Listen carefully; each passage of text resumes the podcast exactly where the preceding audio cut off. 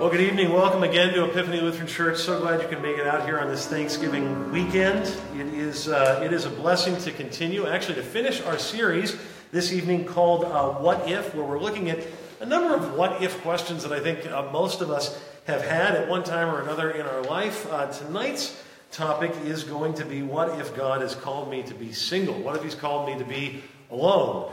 Um, now, let me read from our passage that I think deals specifically with that issue, found in 1 Corinthians chapter 7, and then we'll have you be seated and we'll dig into our sermon.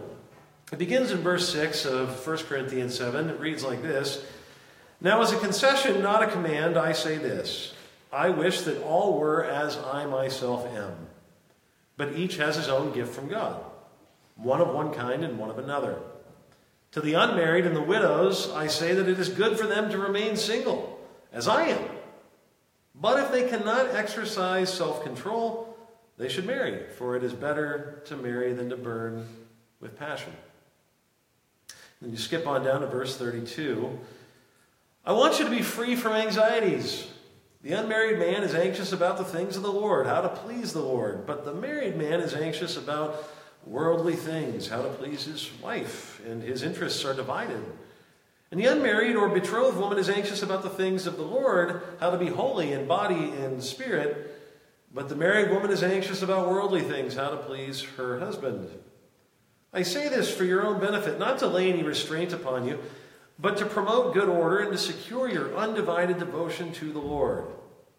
And if anyone thinks that he is not behaving properly toward his betrothed, if his passions are strong, and it has to be, let him do as he wishes. Let them marry. It is certainly no sin. But whoever is firmly established in his heart, being under no necessity, but having his desire under control, and has determined this in his heart, to keep her as his betrothed, he will do well.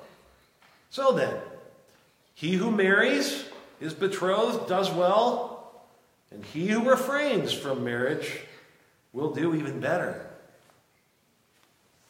Let's bow for a word of prayer. Father, I ask that you would guide us in understanding your word tonight, that your spirit would speak to us, and that we would be given clarity and the hope that can only come by the power of your spirit through the preaching of the gospel. We ask this in Jesus' name. Amen. Please be seated.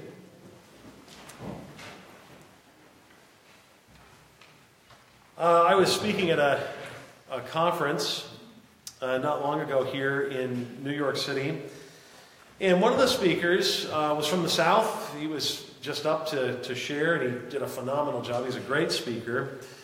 Um, and there was sort of a Q&A time where this person was addressing the crowd, and he said something interesting at one point. He said, um, he was talking about the pressure where he was at to get married where he was from, the South. And he said, I know a lot of you women feel pressure to get married early, but you don't have to be married to be faithful to the Lord. And in response, another speaker who was from the city raised his hand real quick and said, Well, actually, actually, what's true is um, probably in many other parts of the country, there is that kind of cultural pressure to get married early. But here in the city, people wait a much longer time and many don't think that marriage is really necessary at all. So it's different here. It's different. And indeed, it, I mean, we do live in a place that sees itself, I think, as different in the way it thinks about singleness uh, than a lot of other places in the country. I think that that's probably a true statement that a lot of us, um, it, that a lot of this city does uh, maybe see themselves as waiting a little longer before they get married. However, in an article for The Thrillist, um, Erica Kaplan, a matchmaker with Three Day Rule, is being interviewed, and she, she kind of goes along with this at first. She says, No one moves to New York to find love. The article goes on, we think of marriage as something that would get in the way of our careers or our fun single lives. There's always someone even more spectacular out there, something that's better off left to our friends out in the burbs. Marriage is for people in the burbs. Men and women both move here for careers over relationships, she continues. They take education seriously. They are responsible, they're smart, confident, and they want to be sure of who they are and where they are going before they pick a mate. I mean, for sure, this is somebody who lives in the city that's saying this, right? I mean, you know, uh, we are amazing. We are amazing. Um, but here's the interesting thing that whole idea might not be all that accurate. That New Yorkers are just totally cool with being single. Turns out in the 2016 Singles in America report, Match.com found that 23% of singles in this country don't want to get married. That's what they say. About a quarter of single people in this country don't want to get married. However, the study finds that those from New York are 29% more likely to want to marry compared to non New Yorkers. 31% of singles in New York City are more likely to be actively looking for someone to commit to. And the most astonishing fact of all, those from New York City are 58% more likely to say that finding someone who is eager to marry is very important to them. Compared to non New Yorkers, 58%. So, what does that tell us? Well, it tells us number one, New Yorkers do a good job of at least pretending like they're not that interested in finding a partner. But number two, it tells us that in fact, most people, no matter where they're at, would love to have somebody to live their life with. They love to not be single. But what if that's God's call for you? What if God has called you to be single? What does the Bible say should be our response? I think the passage I read to you uh, just now is probably the most clear sort of passage about this issue, and we're going to try and extrapolate from there a few things. First of all, I think if you are single, you should recognize that it could be temporary, that it might not be for your whole life. Verses 1 and 2 of the passage, which I didn't read, sort of make this clear. But really, no matter how old you are, this rule applies that you're not necessarily guaranteed to be single. It could just be temporary. Why? Because you don't know what tomorrow will bring. Uh, you may assume that because you've lived single long enough, that this is just what God has in the cards for you. That that couldn't, that isn't necessarily the case. As a matter of fact, I don't think I'm telling you anything, any tall tales out of school here. That you know, the vast majority of people do end up with somebody in America as well as the rest of the world. Now, in the church in Corinth, where Paul was writing this letter to, uh, apparently there had started to be a teaching that crept into the church that basically said that to be married or to have sexual relations with a, with a person was just dirty and wrong, and you shouldn't need that. You should be just fine being stoic and emotionless and not being with anybody else. And so Paul sort of addresses this. He gets asked a question. Is it good for man not to have sexual relations with a woman? So he begins the first verse. It is good for a man not to have sexual relations with a woman. He's quoting him. But, verse 2 because the temptation to immorality, each man should have his own wife and each woman her own husband. He goes on in verses 7 and 8 of our text that I just read To the unmarried and the widows, I say that it is good for them to remain single, as I am. But if they can't exercise self control, they should marry, for it is better to marry than to burn with passion. In other words, uh, Paul is saying that the general rule of thumb is that most people will and do get married. That is the general rule, and that's just fine according to Paul. Paul says, good for you. So, odds are if you're single now, chances are you won't stay that way for many. For example, consider the story from the Huffington Post recently of 88 year old Betty Jane Allhouse. In November 2012, the retirement home resident got married for the first time at 88 years old to a fellow resident she had met just six months earlier. Sure, Allhouse dated when she was younger, but she just never married. She said she just gave up thinking about marriage. And then she moved into this retirement home and she met this real hip dude, a 78 year old guy named Walter Lohman. He started putting the moves on her, and pretty soon she was like, Yeah, all right. And he asked her to marry him six months later, and she said, eh, I guess I could use another friend. That's literally her reasoning. Why not? I'll have another friend. And she got married. First time, 88 years old. So you never know. You never really know. It could be. It could be that it's temporary. Now, I can hear some of you saying right now in your head, Yeah, that's really a nice story and everything, but I, uh, I really don't want to wait till I'm 88, bro. that doesn't sound appealing to me, Erick. Um, and don't worry, don't worry. That is the rare exception to the rule. The general rule, people, is that most people, most people will get married for the first time long before that. Okay. That said, now that we've kind of gotten that out of the way, that's the caveat that most people, it's, it's will be temporary. There is a number of people that will be called to live single lives for the rest of their life.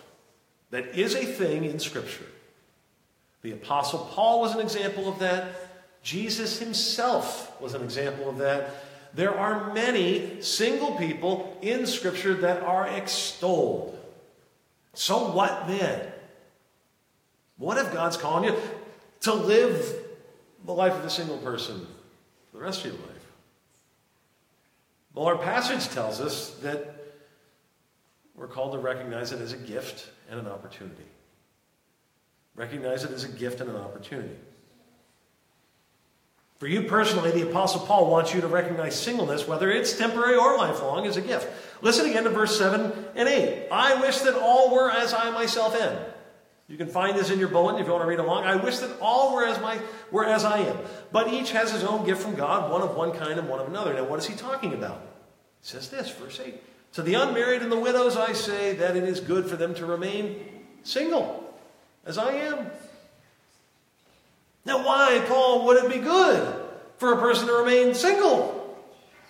He answers that a few verses later, verse 32. I want you to be free from anxieties. The unmarried man is anxious about the things of the Lord, how to please the Lord. But the married man is anxious about worldly things. Now, the way worldly is being used here is not to mean evil or bad. It just means like literally like earthy things, like things, the, the daily practicalities of life that come with marriage. And he says the same thing about wives. If you get married, he's saying, then you got to worry about taking care of a spouse. And most likely, if you get married, you're going to have kids, and then you got to worry about taking care of kids. And frankly, that's going to dig into the time that you can devote yourself to the Lord. But if you're single, Paul says, you have less hindrance. You can really devote yourself. That's the idea. Paul's point is that singleness can be a gift.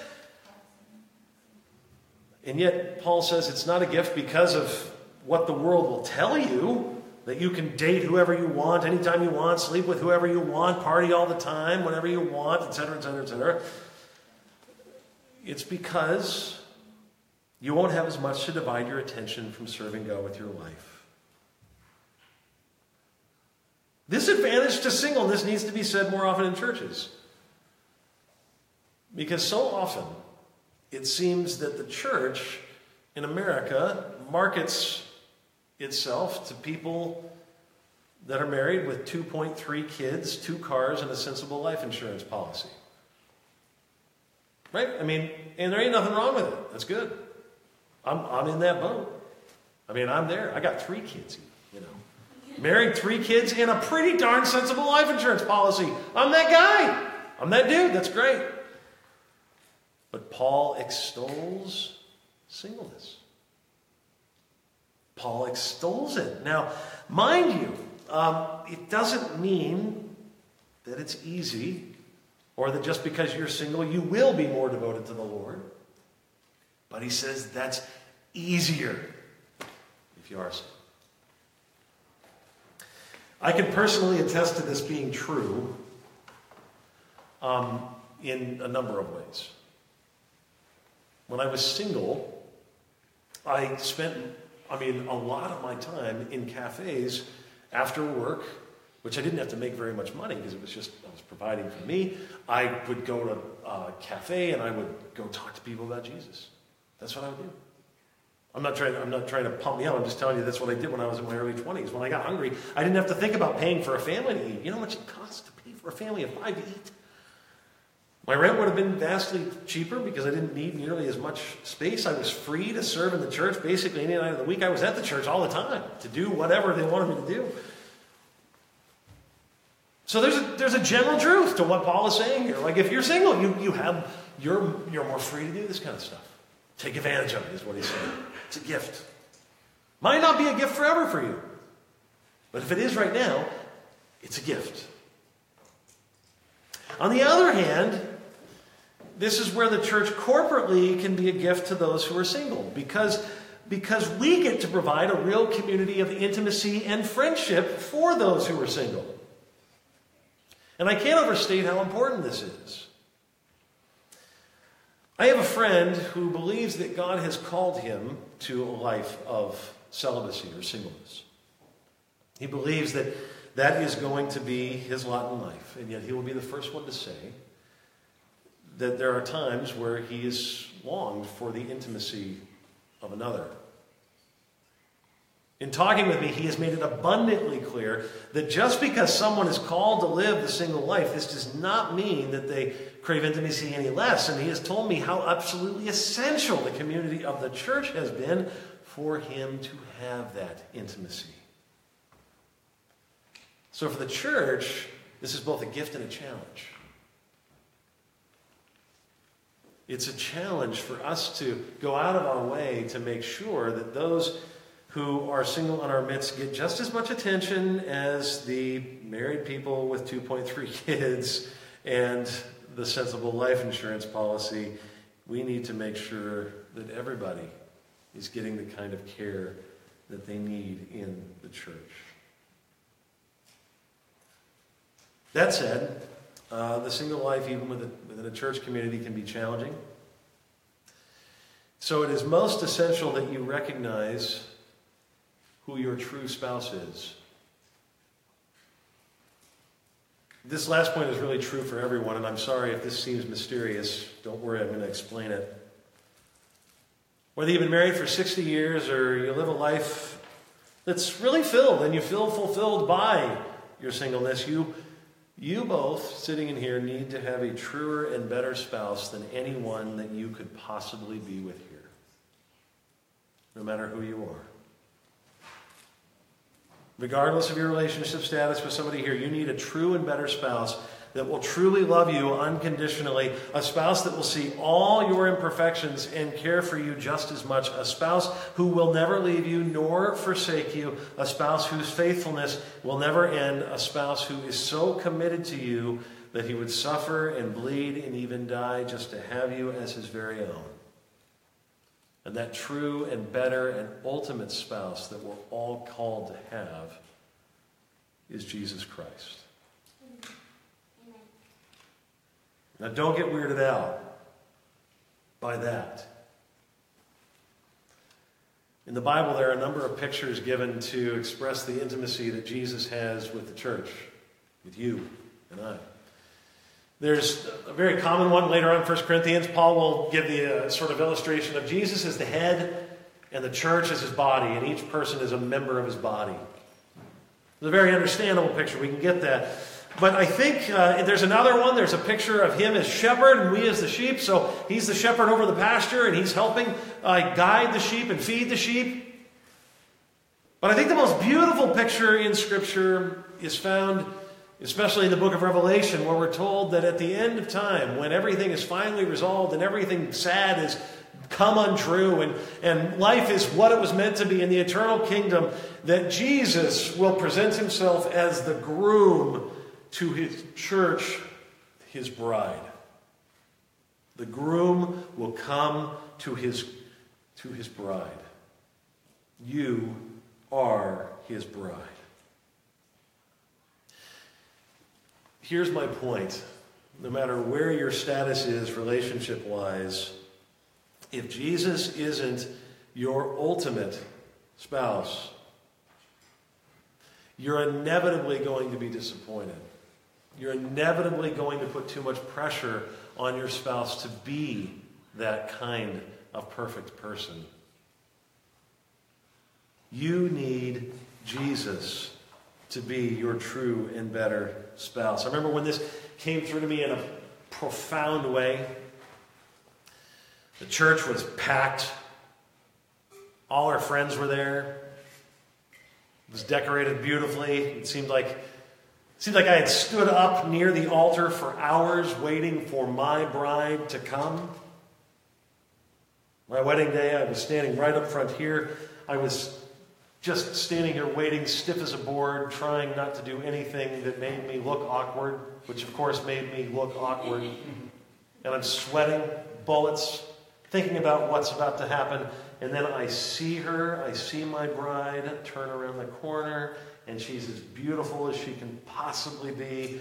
And I totally blew it. I thought that I would not get emotional and that I'd be the man about it. And I started crying like a wimp. I was so excited to see her, and she comes down the aisle, and I cannot wait for this moment. We're going to get married finally. We're getting married. And she arrives up here, and we stand here, and then we look up at my pastor. And my pastor looks down at us, and after a few introductory words, says, I don't believe Erick and Melissa are ready to be married.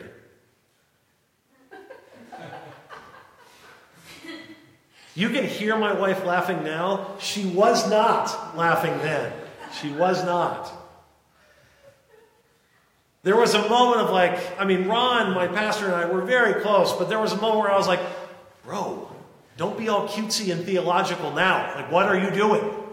Make this the typical wedding sermon. Talk about how awesome we are and how much of a great life we're going to have. And read 1 Corinthians or whatever about love and get us out of here. Come on.